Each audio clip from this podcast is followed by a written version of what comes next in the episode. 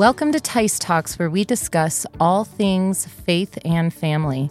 And today's topic is going to be a little bit deeper, and it's going to be something that little ears may not want to hear. You may not want them to listen in, or it may be also something that you might say, you know, if you've gone through something tragic that you feel like, I'm not ready to hear this. Um, we are going to be discussing about where babies go when they die. Um, so we're going to be discussing some some.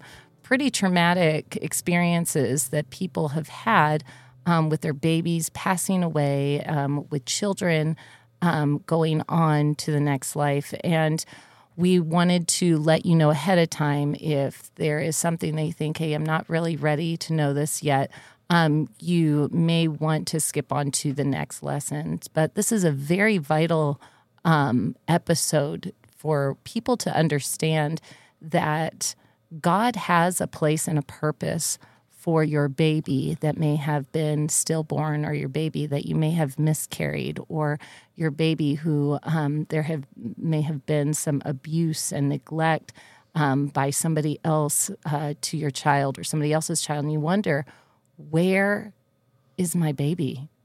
There can there is no greater tragedy, nothing more tragic that can happen to a family uh, or to an individual than to lose a infant child or uh, a child, a young child. Uh, I, it is a it's a heart wrenching thing to walk into the room of a man or woman or and uh, in, a, in a hospital room and see a little baby who is going to soon pass away or has uh, passed away through some accident or some abuse. I can remember, I can remember years ago walking into a hospital, uh, a lady um, whom I had not met uh, asked us to come because uh, her baby had been physically abused, and um, the husband had gotten drunk and come into the home, and uh, because the baby was not behaving the way he thought that baby mm-hmm. should behave, in his drunken madness, he beat that child to death. Mm-hmm. What a horrible, horrible thing. And now there's a mother crying, saying, where is my child? What's happened to my child? What's what? What am I going to do? And at that time, um, you feel like there's no words that you can say, yeah. but there is the Word of God, mm-hmm. and there is comfort in the Word of God. Whether it's a a child who dies from abuse, as in that story, or whether it's a child that's stillborn, or like you said, uh, a miscarried child, or uh, whatever the situation is, losing a baby, losing a newborn, losing a child at any age is a horrible, is a horrible thing. I, I recently talked to a woman whose adult child went to heaven, and uh, what a, I, again, it's never good, easy to lose a child. But the question is, does the Bible teach that if a child before the age of accountability, and we'll talk a, bit, a little bit about that, um, that a child that dies before the age of accountability, will that child go to heaven, or or does that child go to hell? And there's only two choices. There are some who teach that they go to an in-between place.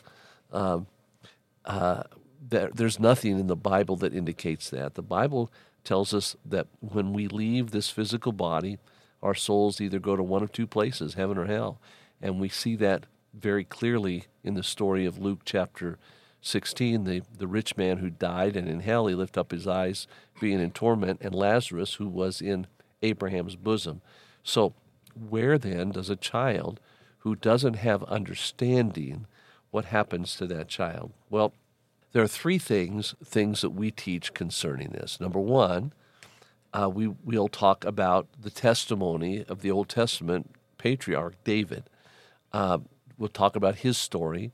Then we'll talk about the character of God, and then we'll talk about what Paul taught about about these things. And I think they'll answer, these these scriptures will answer the question. So when we say, where do babies go when they die, you just said that they go to either heaven or hell. If you guys have some questions about heaven and hell, because um, the before in the New Testament, before Jesus Christ came and he died and rose again, before he came here, there was a place for people to go. And we discussed that in episode eighty-three, Where Did Jesus Go When He Died? And that place is called Sheol. So if you say, hey, I, I I would like to know a little bit more about heaven and hell, and you want to know where people go, where Jesus went, where he died, when he died, um, this will give uh, some really good um, information before you dive into where babies go when they die. And that's episode eighty-three, Where Did Jesus Go When He Died? Yeah, we might, we need to make it clear that the Bible says we're all sinners, and that because we're sinners, nobody deserves to go to heaven. But the Bible says that Jesus Christ is God in human flesh, and he didn't want us to, to have to go to hell because of our sin, but God's justice says that sin has to be paid for by death. And that's spiritual death, separation from God forever in hell. So the Bible tells us that though we're sinners and we deserve to go to hell, and God's justice demands that our sin be paid for by eternal death or hell, God didn't want us to have to pay for our own sin, so God became a man in the person of Jesus Christ, and he came to this earth and he died to pay the penalty of our sin. He was buried. Three days later, he rose from the dead. He was seen by hundreds of eyewitnesses, and then he went back to heaven. Now, the way I assure I can be assured of going to heaven is by coming to Jesus and saying, Jesus, I know I'm a sinner. I know that you died for me. You were buried for me, and you rose from the dead for me, and I want to receive what you did for me. I want to receive you as my Lord and Savior and God. Jesus said, anyone who comes to me, I will in no wise cast them out. And then uh, Paul said, whosoever shall call upon the name of the Lord shall be saved. So in order to get saved, I have to know that I'm a sinner, call on Jesus, ask him to save me, and when I do that, I go to heaven. Now, when I die, but what about the baby? The baby does he doesn't know. He doesn't know that he's a sinner, hasn't acknowledged any of that, doesn't doesn't come to have that knowledge. So what happens when a baby dies? Well, from the testimony of David in the Old Testament, we we understand, remember this, that David uh, uh, had an affair with a woman named Bathsheba. He backslid, did the wrong thing, and um, uh, she winds up getting pregnant. He... In his rebellion or his disobedience to God, he tries to cover that up, and in covering it up, he has his friend, Bathsheba's husband, sent to the front lines where he is killed. So basically, David murdered his friend to cover up his sin of immorality with Bathsheba. He then marries Bathsheba, but God said, because of your sin, this baby's not going to live.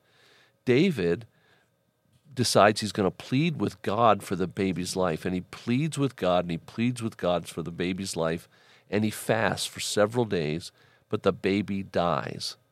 After he fasts, after after the, they come in and they tell him, your baby's di- your baby died, uh, he gets up, he washes himself, and he says, bring me some food.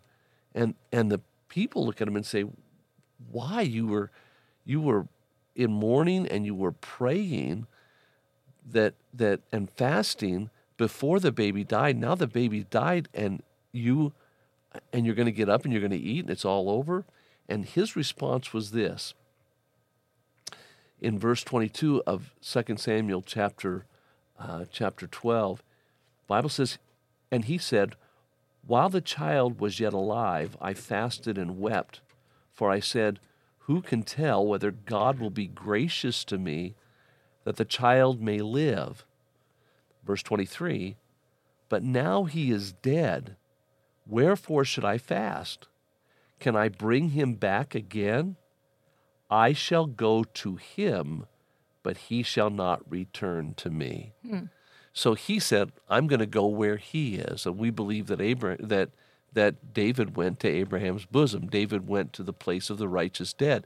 So he said, where he's going is where I'm where he is, I will be going there.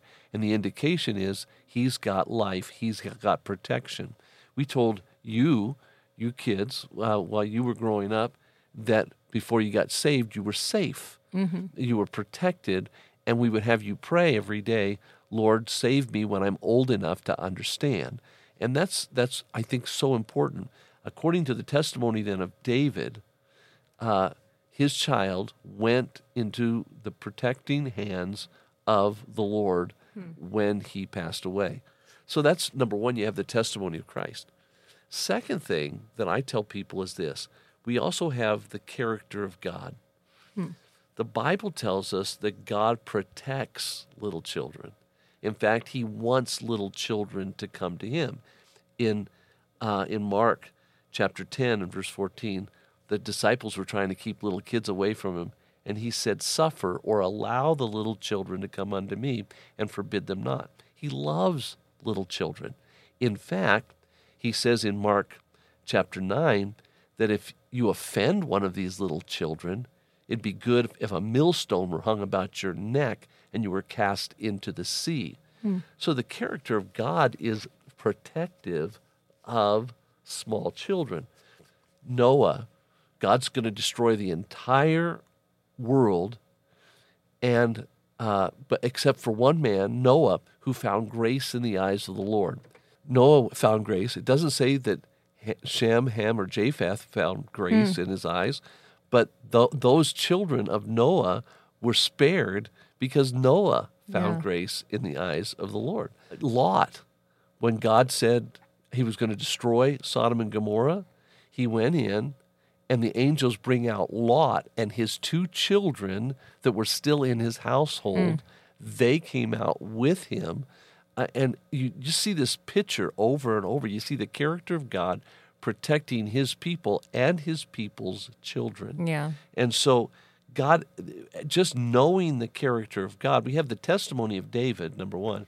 We also have the character of God. You just look at him over and over. He's protecting children. He's watching out for children. When you said um, the Bible talks about suffer the little children, those verses, when we um, started doing public school Bible club and we went through the training for Good News Club, um, it was about seven years ago, we sat there and, um, you know, we sat through child training stuff since I was a child because we'd have to go through all these training episodes and everything. And then my husband was the children's pastor for almost fifteen years here. So we had done these things. It was just, okay, we're going to sit and listen to something that I've already known before.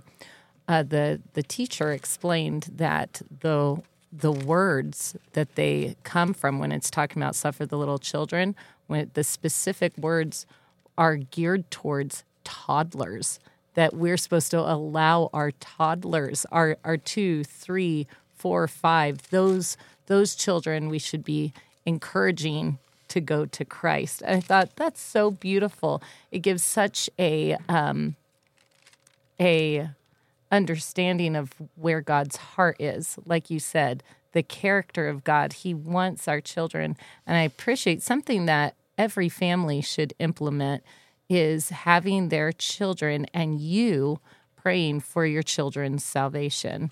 It's just a practical thing that you should do. I remember when I was eight years old, I started, I, I added my future children to my prayer list because that's, I thought, so I have been praying. I was going to say that's cute, but that's really wonderful. Yeah, so, so I've been praying for my kids for the past thirty, almost thirty-three years that on my that my children would be saved when they're old enough to understand, and that they would live for the Lord and live pure lives that honor Jesus. The, that's just, and I have old prayer books that have that in before it was even, but that that came not because, oh, you know, my eight-year-old mind thought about it. It's because you guys prayed for us every night. You came and you prayed um, at our at our doors. You prayed for us and our future spouse. We pray for our salvation, that we'd get saved when we'd old, were old enough to understand. So I prayed that and all through. So even if you say, you know, I don't have any kids, or um, I don't have, you know, we don't have children yet, or maybe you have a three or four-year-old, start praying now with them for their salvation, that they will live their lives according to God's word. And that, I just think that's one of the most practical things. If you don't get anything out of this, start praying for that. Because once they do get to the age of accountability, once they get to the point where they can understand, they will choose. They have, and you want the Holy Spirit working in their lives as much as possible and give them every opportunity to trust Christ.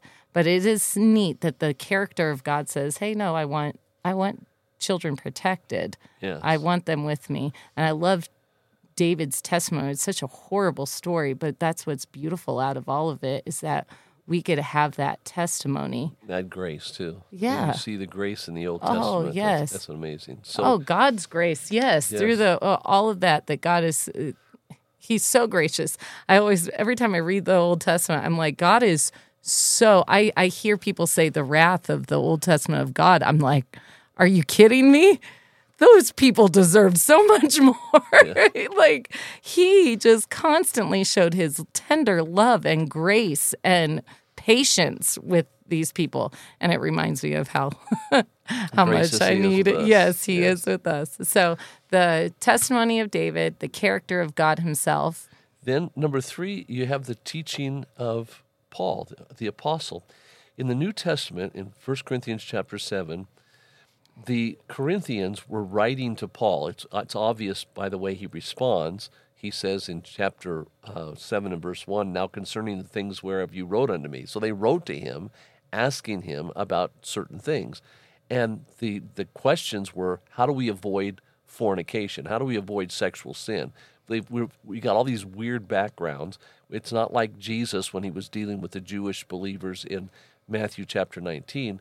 He said, we got this, all these backgrounds, and how do we uh, stay away from sexual sin?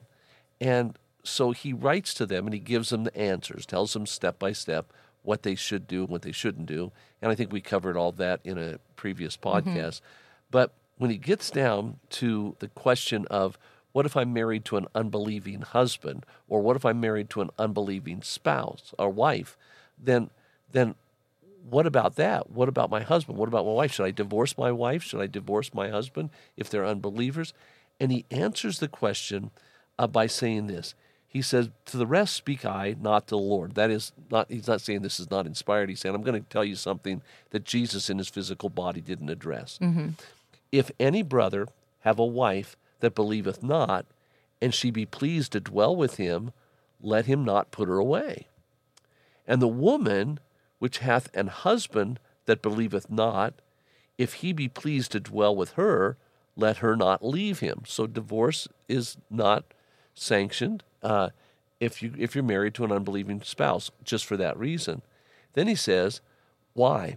For the unbelieving husband is sanctified. The word sanctified means set apart. That is, God's going to be dealing with that that uh, that husband by the wife, and the unbelieving wife is sanctified by the husband. Now listen to this statement.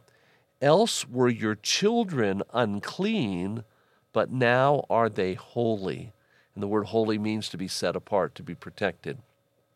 So there's a teaching there, an indication there that God protects mm. our children, even from, you get that from the Apostle Paul.